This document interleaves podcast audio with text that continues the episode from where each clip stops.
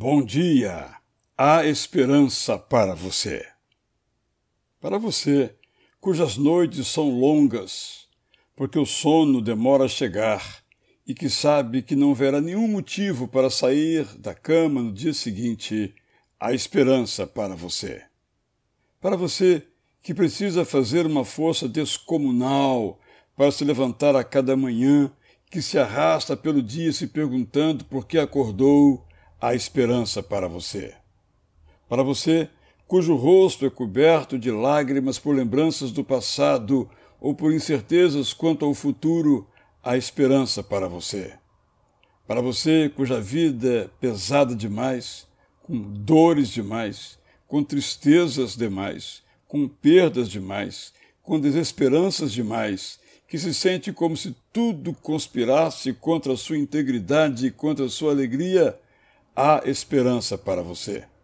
Para você que tem o coração trancado para a amizade, para o encontro e para o amor, pela espada das decepções, pelo punhal das traições, pela pílula das feridas, há esperança para você.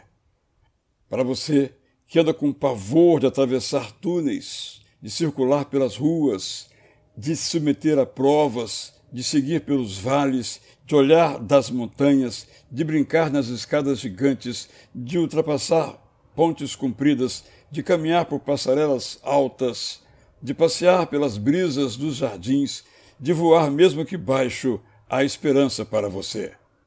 Para você, cujas emoções são flechas que sufocam e pesos que empurram seu corpo para baixo e para o nada, há esperança para você.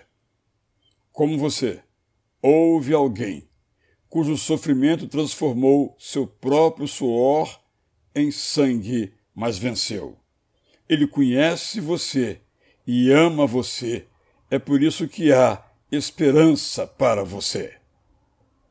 Eu sou Israel Belo de Azevedo, desejando que essa mensagem alcance o coração daquele sem nenhuma vontade de viver.